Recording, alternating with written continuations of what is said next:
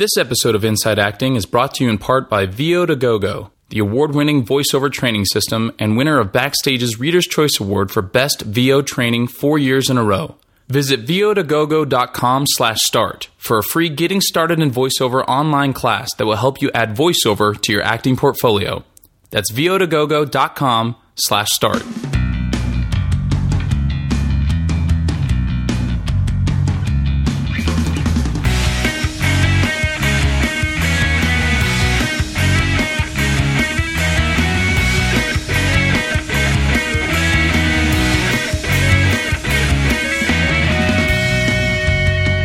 Hello, and welcome to episode 118 of Inside Acting. My name's Trevor Algott, and on this podcast we interview actors and directors and writers and agents and managers and casting directors and personal fitness gurus and filmmakers and personal finance gurus and writers, and I said writers already, you get the idea. We interview all these people and we stick it in this podcast and put it out there on the internet every week for you to listen to and hopefully learn from. And we're just two dudes with a podcast, AJ and I. We don't pretend to have all the answers. We definitely want this podcast to be a forum where everybody can kind of get together and discuss the stuff we're discussing. So if you hear something on the show that you disagree with, or you've got some things you want to chime in on, or just share your journey, give us a call, shoot us an email, shoot us a tweet, post on our Facebook group. There's a lot of different ways to get your voice in the show. And you can get started by going to InsideActingPodcast.com. On today's episode, we have part one of our chat with activist filmmaker, Dennis Henry Henley. And really excited to bring you that, so make sure you guys stick around.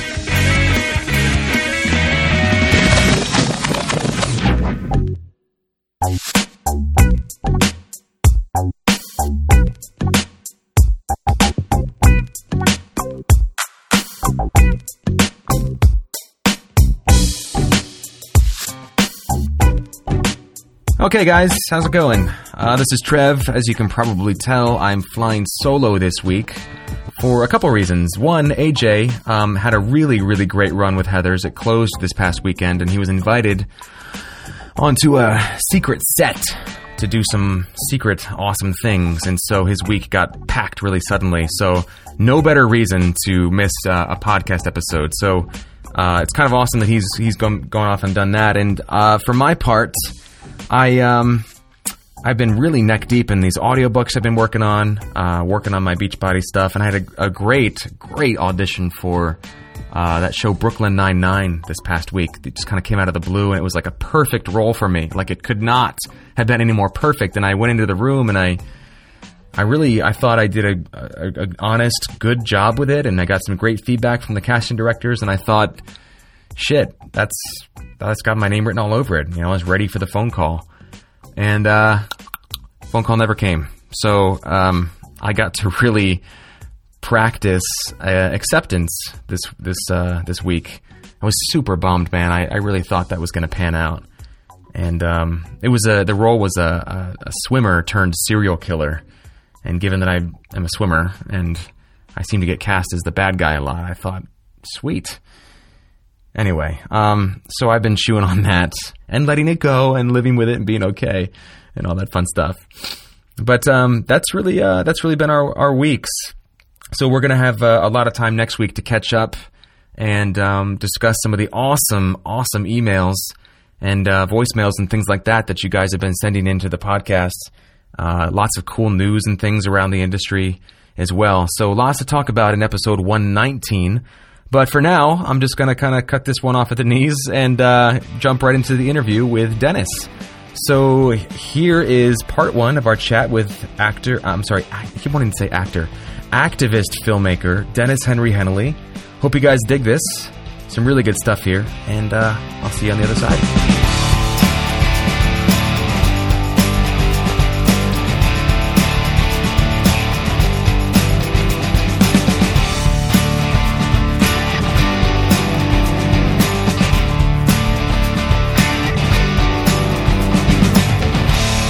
Hey everybody, this is Trev and AJ, and we are out here in like Glendale area. No, yeah. Los Feliz. Los Feliz area? It's actually Atwater Village. Atwater Village. He's like, get it right. Look at his face. He's like, listen, it's Atwater Village. It's the fillet of the neighborhood. Yeah. All we know is that it's like, to people on the west side, anything that's like over the hill is like, and might as well be another country. And it's the same thing with people over the hill. Like, why would I go all the way out to the west side? Yeah, we're in Egypt right now. Yeah. So anyway, we're sitting here with Dennis Henry Henley. I feel like all three names just go together. Is that pretty much? It's a little pretentious, but yeah, I use them all three. Cool. Yeah. And I met Dennis because I had the privilege of reading for a film that he wrote, I believe directed and produced a few years ago, called Bold Native, and I just went in and auditioned, and just kind of got on. He got on. How do I say this? I became a fan of his work just by checking out. I think at the time it was Open Road Films, and then now it's morphed to a different name, I believe. Yeah, we're called Gather Films now. Okay, cool. Yeah. So now it's Gather Films, but there's a bigger, more famous Open Road Films in existence. Okay. As you may know, if you go to AMC Theatres, they're a co-production of AMC and Regal Theatres. Open Road Films, they released The Grey, The Host, a number of films. So. Okay, so at some point that came along down, and you were like, okay. Yeah, we changed. Gather sounds cooler anyway. Anyway, I became a fan of his work, and I've just kind of been following him, and saw him on Facebook a couple weeks ago and thought, God, you know, he'd be a great guest. Why didn't I think of this earlier? So we're really pleased to have you on the show. Thanks for taking the time. Well, thanks for coming out. You know, it's you did audition and you did callbacks, and I remember the auditions for that film were really fun because we got to do a lot of like improv and play, and like, you know, we were really looking for like dynamics between people. So I saw a lot of your work, and you were really good. So it was cool to hear from you again. Cool, thanks. Well, it's awesome to be back in touch with you, and I'm really excited to sit down with you for a number of reasons, not the least of which is, well, actually, the two things I'm excited to chat about are, number one, the scope of experience you've had in the industry. You've written, you've directed, and you've certainly had your fair share of producing. You've got a lot of production credits on your IMDb profile, and I know you've probably done even more than that. So we've got that to chat about, and then also I'd like to talk about, I guess what you termed as activist filmmaking. We talked about that a little bit before we started recording, that a lot of the listeners know that I'm pretty health-conscious kind of guy, and it was the audition for that film that really got me thinking about food and where it comes from and what the effects of my diet are, not only on my body but on the environment and the places that it comes from. And so I'd love to chat about what it's like to take something you really believe in and make a narrative out of it and then self-produce that. So let's get started with where you started. Did you grow up in L.A.? No, I grew up in Indiana, and I decided that I wanted to make films in high school. I, up to that point, had wanted to be an astronaut, and then... Yes! I saw Twin Peaks, and then I just started watching David Lynch movie after David Lynch movie, and I actually had no interest in films until that point, and like... it blew my mind. And then I just hopped from director to director, movie to movie, and by the time I was out of high school, like, I knew I wanted to make films. Coming from Indiana, I didn't know anything about how to do it. And it was like, it wasn't like now where you can kind of just get on YouTube and like there's so much information. This was like pre-internet era, and it was iPhone in your pocket. Yeah, exactly. I don't know what that means. And I knew I wanted to make films, so I didn't have any idea how to do it. And so, and I, you know, wanted to go to college, but I wasn't sure in what. And I didn't want to go to film school because at that point I was like, what am I going to learn from film school? I would later realize that you basically get connections and meet people, and like that's more than learning how to make films. You like get the opportunity to be around people who want to do what you want to do. But I just went to Indiana University for anthropology. Graduated really quickly, and then came out to Los Angeles with a friend of mine and just started trying to get work. And so you went to Indiana University for anthropology? Yeah, I studied anthropology. Wow. Like, I wanted to study something that would be somewhat, I thought would be useful in terms of writing and making films. And I was like, I started with comparative literature, and my first class, it was such bullshit. I was just like, the professor was very certain about what the book said, and I was kind of like, I don't think this says that. He's like, no, that's what it says. And I was like, well, if I'm going to be around people who think they're right, I'm going to be in some sort of science field. You know, like, I'm not going to be in an art field if this is all about being right. And so I chose anthropology. If I had to do over again, the thing I always say to our interns when we have interns is to, like, quit college and just go to work. Like, I would not go to college again. We've heard that repeatedly on the show. Yeah, actually. It was a waste of time. Like, I wish I had just come out and started working. I would have been 3 years ahead. But I came out, and in my mind, not knowing much, I'd read books about the industry or stuff, but mostly I'd read, like, stuff like Robert Rodriguez's book, Rebel Without a Crew, yeah. and things like that that were more about, like, micro-budget indie filmmaking. And I didn't really understand the social military structure of film sets. So I thought, okay, I want to be a director. Assistant directing is what I should do. And so that's what I try to get into, assistant directing departments. Of course, that's the worst place to be if you're a director, because that's basically like the thought of as the least creative position on set often. And also it's like you really are spend a lot of time like sitting at trucks, obviously. I was going to say, what causes that position? Is it because there's a lot of like just being on the walkie and corralling extras and that kind of thing? Yeah, it's basically you're basically running. You're the military. Like a film set is a military endeavor. I mean, in the sense that you have people with very defined roles, and like you're going into a new space and you're taking over and you're doing something and you're getting it done and getting out of there. And everybody has to follow their role, and the AD department makes sure that the roles get followed and that communication is happening between departments and that sort of thing. So it's good in that sense. You get to see, you get the administrative aspect of a film set. Mm-hmm. So I worked in the AD department for a couple of films for free. Like I worked for free on a number of things. Couldn't get a job and got really like frustrated and went back to the Midwest, went to Chicago, worked for free on something else, and then somebody that I worked for free for hired me as a production assistant in a production office. And so I spent the next couple of years bouncing back and forth between, like, Chicago, New York, and Los Angeles working in production offices, which is another horrible place to be if you want to be a creative person. But it taught me a ton about producing. I worked my way up, and so by the time I left that, I was like, my last job was production coordinator on the Scorpion King. Wow! So I was like, I was doing like big studio movies, and it was great. It was interesting. I learned a ton. I got a lot of like, every time a production would shut down, I would get a ton of office supplies and film supplies and stuff, and I would go on unemployment for a few months and make a short film or do something like that. And so I was going back and forth trying to like make short films while I was doing this other stuff, and then eventually I met my the person who became my business partner, Casey Suhan, and we started a small production company, and we started producing short films for people. She'd gone to film school. She had a network of people that like wanted to make short films. She'd only done scrappy little things, like they would go out and she worked at a camera shop. So she would get a camera, go out and make a movie. And I sort of brought like the organizational skills of like studio productions, and she brought the guerrilla skills of what she was doing. So together we were a great producing team, and all of her friends, anybody who wanted to make a short, we were like, yes, we'll produce it. So we produced like dozens of shorts over like a year or two period.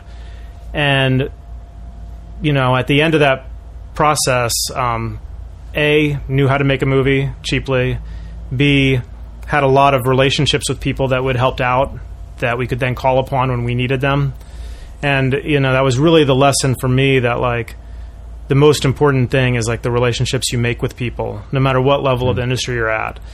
People neglect that, I think, and want to just move on and do whatever. But like all the stuff that we did for free, all the stuff that we helped people with, like, the first documentary that her and I directed, because we started producing documentaries at the same time, we directed a documentary called Rock the Bells, which was a behind-the-scenes look at the Rock the Bells Music Festival, the first year it happened.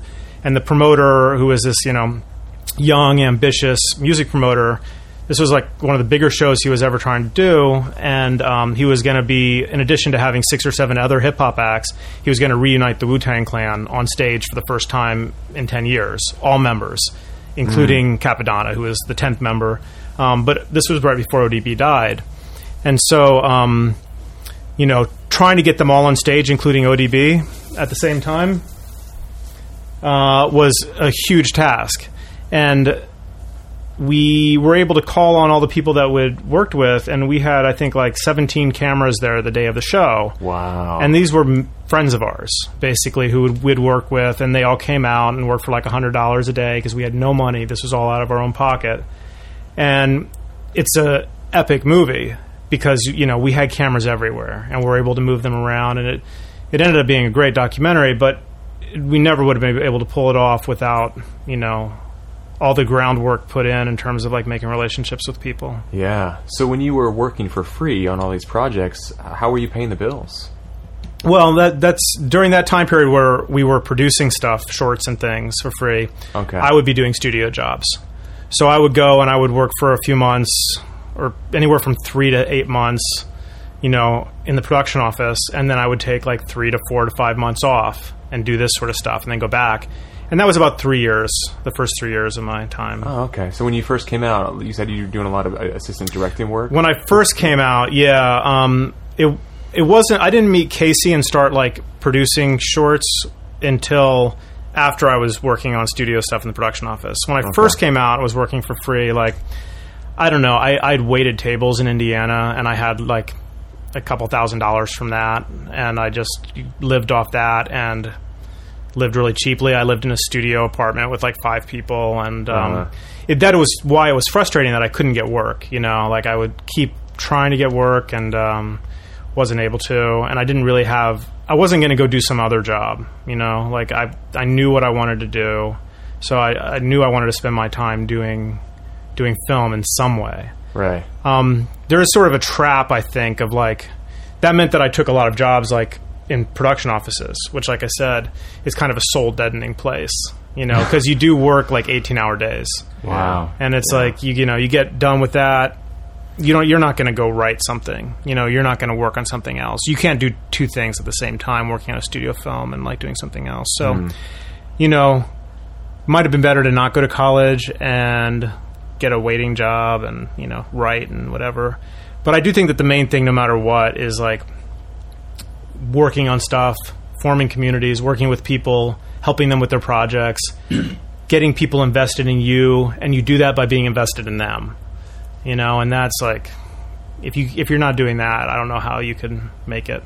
Yeah. Yeah, one of the early lessons we learned on this show was that it's a relationship business, and that it's people hire their friends, and that's how your career is built. It has less to do, and we just talked about this on the episode we recorded today, which is now several episodes prior to the one people are listening to now, but that it has a lot less to do with your talent and a lot more to do with your work ethic and what kind of person are you like to spend 18 hours a day with. You know, if it's going to be a pleasant, fun experience and you're going to be professional, I'd rather work with that guy any day over the guy who's super talented but a total diva. Yeah. You know? Yeah. So that's really cool to hear that you were able to kind of leverage that later on, a couple years down the line. I mean, it was a lot of learning experiences, and definitely not the most efficient way to go about things. But I do think that, like, you're right. Talent will only get you so far, and it's certainly not the most important thing. You know, hard work, relationships. Don't be an asshole. Yeah, exactly. Don't be an asshole. Don't suck. Yeah. Did you do any filmmaking when you were in Indiana, or did you come out here first before attempting anything out there? There was one film production class at Indiana University called, it was a 16mm film production class, so I made a short film in that. And I'd made, like, video shit in high school, but... Got it. I was just wondering, like, what advice you would have for people who were, quote-unquote, getting started, because we've asked that question to a lot of filmmakers who have been on the show before, and everybody's got, like, their different answers. But, you know, we got an email from a listener who just, you know, looked up the Film Commission in, you know, her minor market and just went to town, like, doing whatever it took to get on set and work and that kind of thing. So, you know, what kind of things were you trying when you were living in a studio apartment with five people, you know, trying to... Well, that was also pre-internet, which meant that, you know, you go down and buy the Hollywood Reporter off the newsstand every day and look in the back at productions that are going on and send their resume, faxing your resume. Like, what's that? Yeah, exactly. Yeah. I don't know how, you know, now I'm sure there's a much easier way to do it. Now there's things like Mandy.com and, you know, there's easier access. Like, independent filmmakers can talk to other people who want to go work on independent films. It was hard to do that prior, you know, at the point when I was trying to work on independent films, because, like, you're not going to spend money, you know what I mean, to advertise that you have a free job or a job that pays very little. Like, Mandy makes it possible, you know, to do that and say, hey, we need PAs. Great. Come PA on our movie. My only advice would be to make films. I mean, especially now, if it's so easy, you can use your iPhone, you can use whatever. Like, make a movie. If you want to make movies, there's nothing stopping you from making movies, except your own fear and your own, like, feeling that, like, it might be bad. Guess what? It's going to fucking be bad. I mean, and you know what? That fear never goes away. Like, I don't care who you are. You can be the most famous screenwriter or director, whoever. Like, when you sit down with that blank piece of paper, you're afraid it's going to suck. And you say, you know what? That's fine. It's going to suck. And probably the first thing you write, no matter how good you are, it's going to suck. Mm. You know, it's like you have to get through some bad things. And if you're a writer, you get the privilege of being able to throw that in the trash can. You know what I mean? And it didn't take a lot out of you. If you're a director or producer, it may be a little harder because you have to actually make the film. And it may take you a year. And you may finish it, and maybe it won't be good. You know what I mean? But the next one will be better. You can't be precious about it, really, I don't think. I think you have to just try to make stuff. You know, I've seen a lot of, like, I'm old enough now that I've seen a lot of casualties along the road in Hollywood of friends of mine who, like, that had just as much passion and talent and excitement, if not more talent than me, who wanted to make films, who aren't doing it. And it's like, just because they became too precious with their script or their idea, they worked on it and they worked on it and they worked on it and they wanted to get, you know, had to get right, and then they had to get $2 million and they had to this. You know what? Put that script on the shelf, write something you can shoot for $20,000 and go fucking shoot it. Like that, at this point, there's nothing stopping you from doing that. If what you want to do is make movies, you know what I mean? If what you want to do is have a commercial success and get your movie into theaters and these sort of things, then it's a different piece of advice. You know what I mean? Your $20,000 movie probably is never going to be seen by anybody. It'll make you a better filmmaker, but it's not the way to achieve commercial success necessarily. That's a different conversation.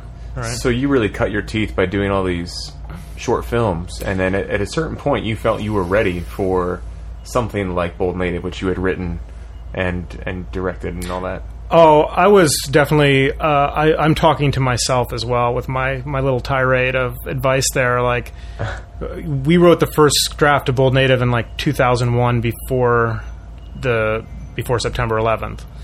And we spent years rewriting it and trying to get an actor attached and trying to get financing for it. Now, while we were doing that, we were producing other people's shorts, and then we started producing documentaries, and then we started shooting documentaries. So you've shot a lot of documentaries. Yeah, like, we've either produced or directed a number of documentaries, most of them hip-hop related. We worked for QD3, which is Quincy Jones's son, for a couple years, doing, like, history of hip-hop series. And I basically learned how to edit doing that, and learned how to shoot, and learned how to take stuff that had been shot for documentary and, like, cut it into a story. Like, I was constantly doing stuff while we were trying to get Bold Native going. And then 2009 rolled around, and we were like, we are never going to get money for this script. Like, it's not going to happen. The movie is about the animal liberation front. It's about people who, you know, go in to factory farms or medical testing laboratories or places where animals are being exploited and abused, and take them out and do property destruction to these places.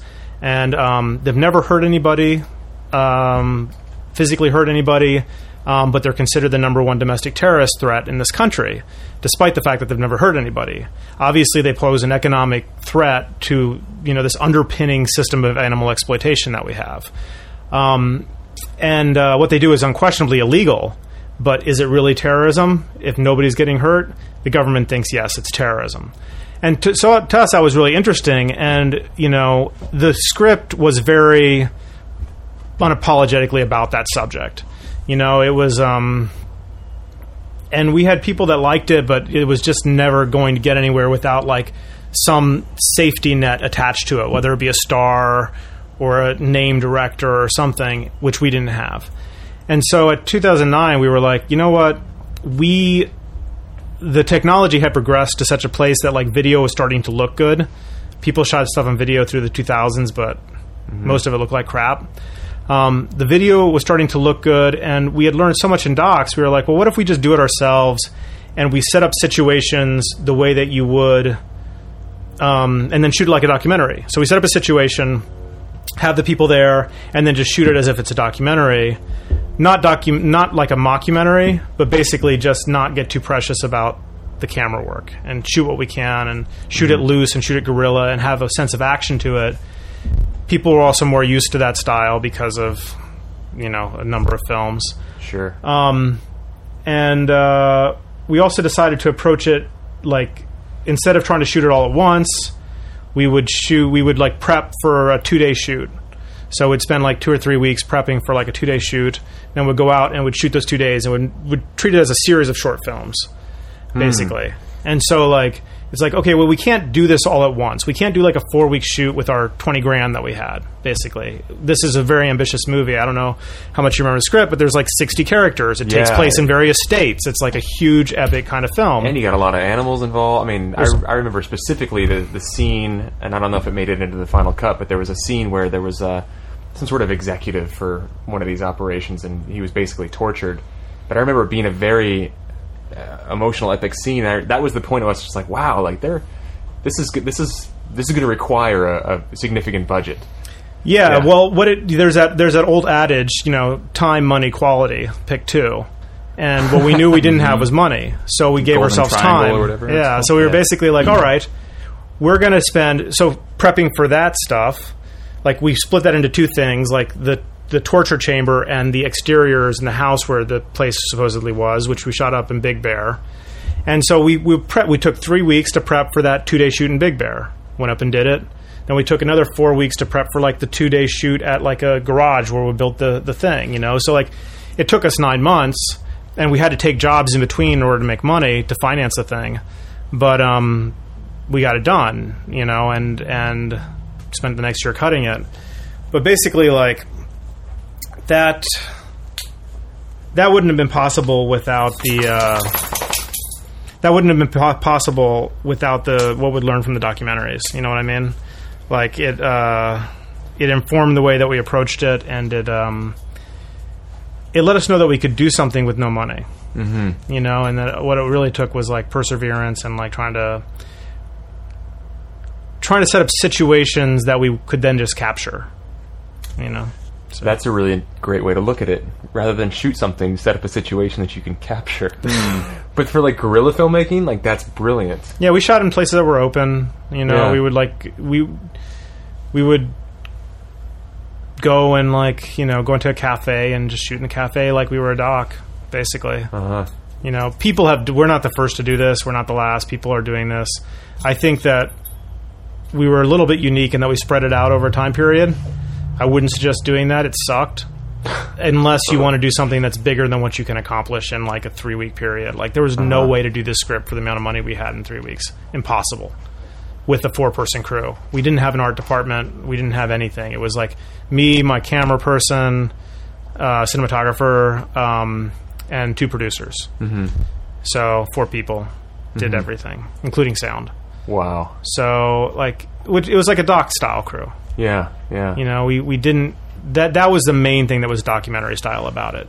It was the way you would approach shooting a doc. Is it available on Netflix or anything, or where can I see it? It is... Bold Native is on iTunes, if you want to buy it on iTunes. You can also watch it for free at BoldNative.com. Oh, really? Yeah. Oh, okay. And you can buy the DVD there. The DVD has like 2 hours of special features and a whole bunch of other stuff. So we decided at a certain point to make it available for free to watch in HD online. And we still sell DVDs. People watch it and they want to maybe hand it to somebody or have it in their collection or see the special features. And we're not making a ton of money, but it does still continue to sell every once in a while and people watch it. Right. Which was always our main goal. We've had a hell of a time getting it on iTunes. Not really? iTunes. No, actually, iTunes was easy on Netflix. Yeah. Like, we worked with a... I don't know how much you guys know about, like, the digital distribution space. I found one company for, like, $1,300 or something. Distribber? They push it out. I think that was the one, yeah. Yeah, so Distribber is who we used, and they're very good, and they're very honest. Like, we still get statements from them, even if it's $20. Like, they send us our money, which is rare. And Distribber's whole business model, and it's a really good one, at least this is what it was when we did it. I don't know if they're exactly the same, but basically, like, you pay them to get it onto iTunes or to Netflix or whatever, and you just pay a flat fee. It's some amount between $1,000 and $2,000. And they take that flat fee, and then you get all the money from iTunes. Oh, okay. And that's a 70-30 split, I think, iTunes. From iTunes, yeah. And they don't keep any part of that. The thing with Netflix is that they can present it to Netflix, and Netflix put it into their system, meaning if you search Bold Native on there, it'll show up, and you can rate it, and you can put it into your queue, but it's not actually there yet. Like, to actually get it onto Netflix, they've rejected it now a number of times. Like, they'll be like, no, well, we're not going to take it. And they don't give any reason why. You don't actually get to communicate directly with Netflix. Oh, that's so frustrating. We talked to Distribber, and Distribber's like, well, we sent it to them with our package of stuff that we sent this week. We send them the 20 films that we've been asked to send, and they pick the ones they want. And they can either just buy the DVDs and make it part of their DVD system. And the way Netflix works with DVDs is terrible for independent filmmakers. They buy 30 at $10 each or whatever, and then they send them out however many times they want. But so the filmmaker's not getting... paid at all on the amount of views. Not for DVDs. Now, for and you don't get paid on the amount of views for streaming either. They pay a yearly license fee. So you'll get some flat amount that lets them stream it for a year. And the Distribber guys, like, when I talked to them about this, they said that, you know, that can be $1,000. I think the best title they had at that time was, like, $20,000 for a year. And that was, like, a music concert documentary of some kind. That was a couple years ago. I'm sure they've continued to do business. They've probably got titles that have made more. So, you know, Distribber was able to get Bold Native into the Netflix system, but actually getting the film onto Netflix will only happen when they want it. And who knows why they want something. I mean, you can't make a case for it.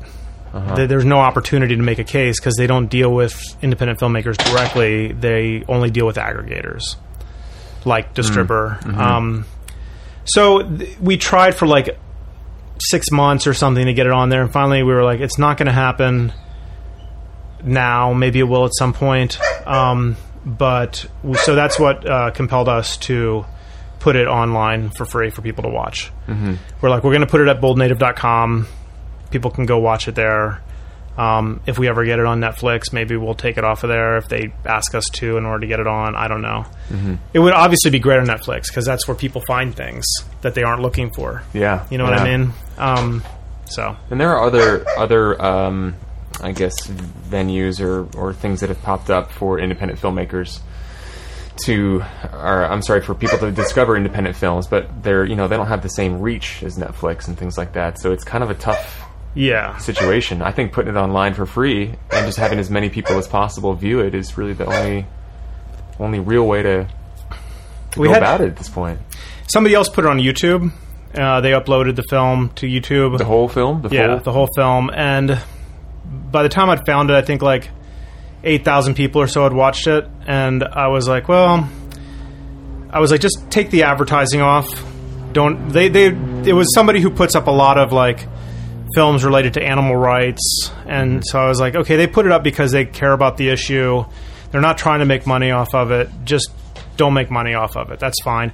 And put something there that says, if you want to watch it in HD, you can go to BoldNative.com. Okay. So they put that up, and I was like, because I didn't know at that point how to put up a full movie on YouTube. This was kind of when people started to do that. Mm-hmm. It's been up there for a little while, and it just got 100,000 views on YouTube. Wow. So okay. We also sell T-shirts and things like that to help with the cost of the film. We haven't made our money back yet. Mm. We never expected to make our money back, but we haven't. It ended up, being a little bit more than the $20,000 we spent on shooting it because we had post-production costs and things like that. It definitely has gotten out there and it continues to live on. People continue to find the film.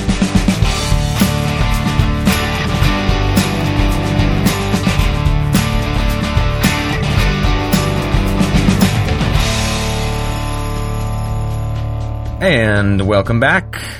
This is Trev again by myself talking into a microphone. I'm in my car actually right now, guys. This is my sound booth for my audiobook work. I take my laptop and a microphone called the AT2020 Plus, the Audio-Technica 2020, and it's an awesome mic for voiceover stuff at home for audiobook work and clearly podcast work as well. He said modestly. Good stuff from Dennis there. And I think I mentioned this in the second part of our interview, but I really love that he takes his role as a storyteller. And I feel like that word storyteller gets batted around a lot in this industry. A lot of people kind of, I don't know, I feel like it has a hoity-toity kind of connotation when people are like, I'm a storyteller, I tell stories, come listen to my stories. I don't know. I don't know why I have an issue with it, but Dennis really takes his role as somebody who's constantly creating culture through his work and through his art. He takes it seriously. He recognizes the responsibility that he has and the people that he's going to affect and how how his art is going to go out and affect the world. And I really admire that about him. And I really have learned a lot just kind of peripherally following his career on the internet since I read for Bold Native all those years ago. So I'm excited to bring you guys part 2 next week. Pick of the week. My pick of the week is a book, a short booklet. And I'm totally blanking right now, and I hope to God I didn't pick this last week. But a short booklet called... No, I did pick that last week, didn't I? Oh, shit. Okay. I got to come up with something new on the spot here. Okay.